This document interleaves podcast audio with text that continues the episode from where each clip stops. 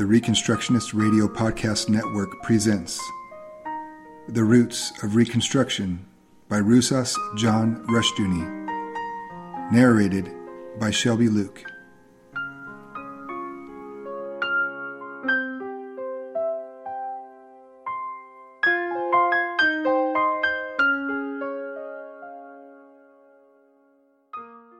Thank you for joining me this week in the reading of Roots of Reconstruction by Rousas John Rushdoony. In lieu of the judgment of God across this nation, I appeal to you to listen, learn, and live as the Holy Spirit guides you in the truth of the Word of God. The words and prompting of fallible men do not hold a candle to the truth of Scripture, and the truth of Scripture will only be words to our ears unless we exhort, establish, and exercise these infallible words in every area of thought and life. Chalcedon Report number 106, June 1974. In 1923, the lawyer and writer Henry Dwight Sedgwick wrote Pro Vita Monastica in defense of the contemplative virtues and to a degree a defense of monasticism. Sedgwick did not write as a Christian, but as a concerned modern man fearful of the collapse of our humanistic culture. Something like the ancient monastic groups was needed, without the old faith, to preserve civilization in isolated pockets. In his last sentence, however, his despair at the possibility of a humanistic holiness and reconstruction was openly stated. Quote, the sun is set, the moon no longer shines, no stars twinkle in the sky, we must light our candles, or we shall be in utter darkness. Unquote. Fifty years later, in 1973, another book with a similar plan appeared, but one which made Sedgwick look optimistic by comparison. Roberto Vacca, in The Coming Dark Age, Garden City, New York, Doubleday, 1973, devotes his last chapter to a proposal that a new kind of monastic order is necessary to conserve civilization from the collapse just ahead. Quote, the new monks, unquote, would have to preserve and transmit scientific knowledge in order to make rebuilding possible some day. Things rather than values are to be conserved tools, implements, motor generators, and things of a like character. For Vacca, hope is not great, but, quote, in certain cases at least making more information available can bring salvation. Unquote. Page 221. Refuges imagined by Sedgwick and Vacca are very much like the world they see near ruin. The humanistic sinner carries his sin with him into his retreat, and there is no reason to suppose that his retreat will be any less disastrous than the culture he flees from. The problem, of course, is that the disaster is within modern man, and he is determined to project it onto the world around him. Because humanistic man is sick, he is determined that the whole world must sicken and die with him. As a result, he cries doom and disaster wherever he turns. Two able books have recently exposed the irrationality of this modern mood. Melvin J. Grayson and Thomas R. Shepard, Jr in the disaster lobby, prophets of ecological doom and other absurdities. Chicago, Follett Publishing Company, 1973. And John Maddox in the Doomsday Syndrome, New York, McGraw Hill, 1973. Behind this urge to condemn man as the polluter and destroyer is a radical hatred of man, a self hatred, and a will to death. Modern man finds it difficult to say almost anything too bad about himself. Almost. He will not call himself a sinner against God. The pride of modern man is in his supposed wisdom in seeing all the evils in the world around him. The humanistic doctrine of holiness is one in which the more a man exposes the real or imagined sins of the state, the establishment, the left or the right, and of other men, the greater his status. Since the days of Theodore Roosevelt, quote, the muckraker, unquote, has been the virtuous man for humanists, and men as stupid as Lincoln Steffens became heroes because they acquired a skill in denunciation. Just as in films and fiction, each new work must outshock the old. So in scandals, charges, and in crime, the urge to surpass previous horrors is in evidence. Revolutionary groups change their strategies regularly, not to outfox the police, but to increase their shock value. Part of this shock requires an intensifying of destruction. Thus, the predictions of the modern humanist are self fulfilling prophecies. Destruction is predicted, and everything is then done to heighten chaos, ruin, and anarchy. As men once emulated one another in righteousness and holiness, in the new mood men emulate one another in anarchism and destruction. I recall vividly the admiration in the voice of a student I overheard in the 1960s, hearing of a radically immoral and anarchistic act. He glowingly declared, quote, Far out, man. Unquote. Modern man is suicidal, and his goal is death. The world, however, is vastly bigger than modern man. A new culture is in process of formation, neither statist nor humanist, nor church oriented. In many cases, Christians are leaving their impotent churches, sometimes to build new ones, often to find in associations, fellowships, and in their homes the new foundations for a renewed Christendom. An old expression speaks of, quote, the country of the soul, unquote. Modern man's soul is homeless and has only death ahead of it. Those who have the assurance that in Christ they have a citizenship in heaven and a lordship over the world have a very different, quote, country of the soul, unquote, than the lonely soul who denies all ties and asserts his existential isolation. The quote, country of the soul, unquote, of modern man has become limited to the dimensions of his own inner being, and this he finds to be not an empire, but a hell. He cannot look at the world and sing, as does the Christian, quote, This is my Father's world, unquote. It is for him a dead, cold, and alien world, and his constant theme is of alienation and isolation. In the early church, we find a new system of dating appeared early. We have it today in AD, in the year of our Lord. When the martyr Polycarp was burned at Smyrna on Caesar's festival, February 23, 155, the church recorded it, quote, in the consulship of Statius Quadratus, but in the reign of the eternal King. Unquote. This phrase occurs often, quote, in the reign of the eternal King. Unquote. It expressed the confidence of the early Christians in victory over Caesar, because the eternal King ruled the country of their soul and the universe. They knew that in time they would triumph. In whose reign are you living? Chalcedon Report number 107, July 1974. Among the cultural motives which dominated Western man when, after 1660, the structure of Western civilization began to shift from a Christian to a humanistic basis was experience. A new idea began to emerge the truth of experience which was to supplant progressively the idea of objective and absolute truth. In the church, this meant experiential religion, priority given to experience rather than to the facts of doctrine, priority to the individual and his experience rather than to God. A modern evangelical has summed it up thus quote, The most important thing in the world is to experience Christ as your Savior. Unquote. Clearly, any experience cannot be more important than, for example, the incarnation. Not even for me can it be more important without turning a cosmic religion into an egocentric concern.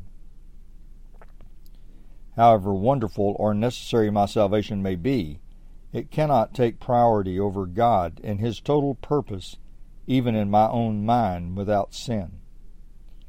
To cite another example, In speaking a few years ago of the consequences of inflation, I cited the German monetary collapse of 1923 as one possible consequence.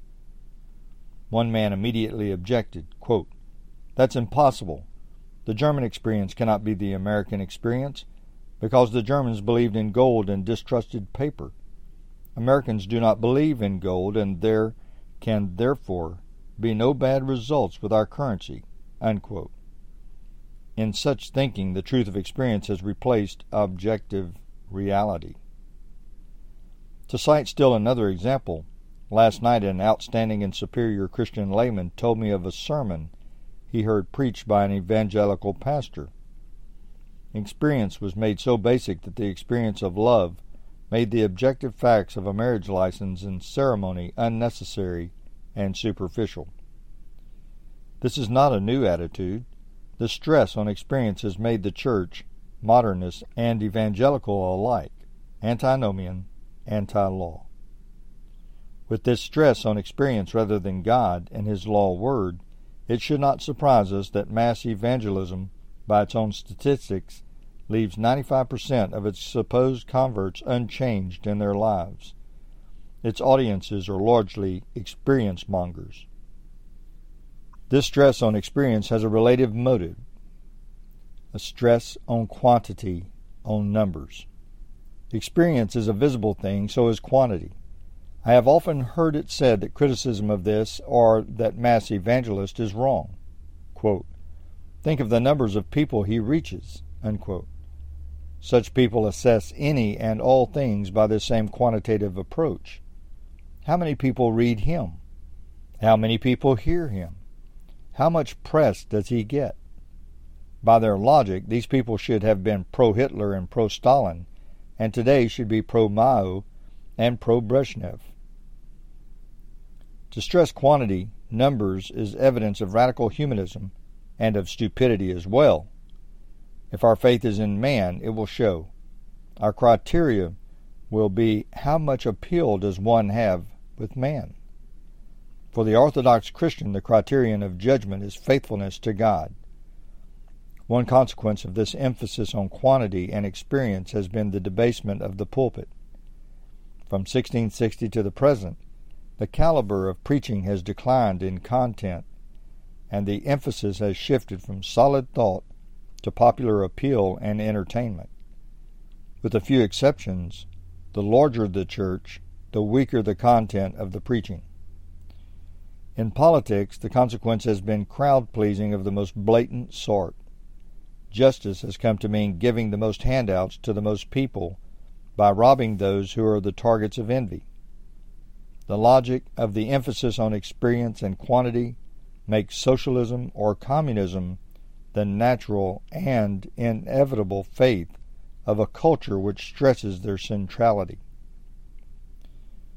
Basic to this stress on experience and quantity or numbers is relativism.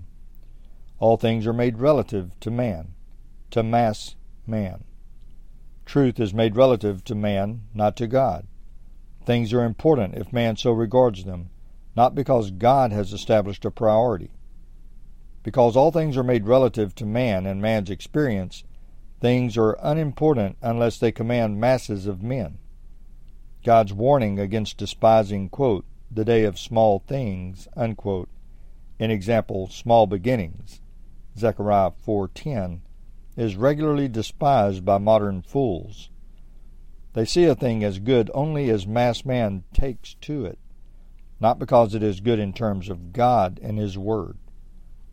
The implications of all this is that the supreme good is man, and the more men who approve of something and experience it favorably, the closer that thing or cause is to the supreme good. The logic of total democracy is that man is the ultimate standard, law, and good, and the more men there are who approve of anything, the better it must be. Humanistic culture is collapsing, however, and its elite now have turned on man. The fewer there are who appreciate an avant garde art form, the better it must be. If the crowd man takes to it, the art form is dropped for another. The fewer people there are who go to a resort, the better it is. And however bad the food and beds, and however flea ridden that inn is, quote, quaint, unquote, and, quote, unspoiled, unquote. The humanistic, mass man stupidly follows the crowd, and the crowd is his standard of judgment. The humanistic elitist avoids the crowd and stupidly assumes that what the crowd ignores must be good. His standard, as against mass man's judgment, is private judgment and is humanism still. God's truth is not in the picture for either as they blindly stumble towards the collapse of their culture. I may believe without any doubt that the lights will go on when I flip the switch, but the lights only go on when all is well with the power. Modern man assumes that he is the power plant. Reality, however, is not a product of man's faith in himself. Thank you for joining me this week in the reading of Roots of Reconstruction by Rousas John Rushdoony. Lord willing, we will be reading again next week. Until then, may God bless your endeavors as you serve the one and only King Jesus.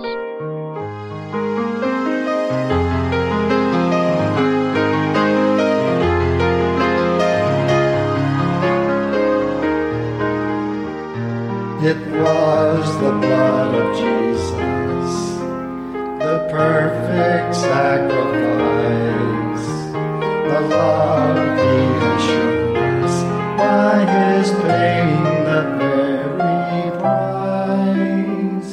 It was there at Calvary's tree where he died for you and me.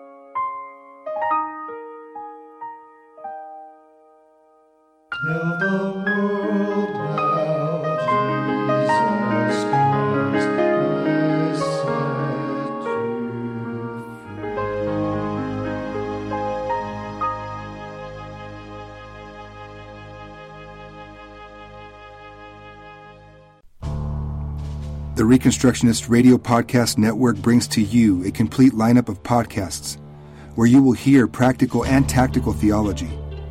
Our desire is not simply that you consume our shows, but that you also live out your faith in every area of life.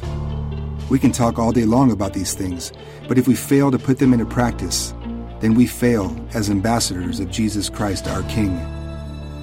Subscribe now to your favorite Reconstructionist Radio Podcast Network shows, or you can subscribe to the Reconstructionist Radio Master Feed, where all of the content we produce, including the audiobooks and audio articles, will pop up as soon as they are available.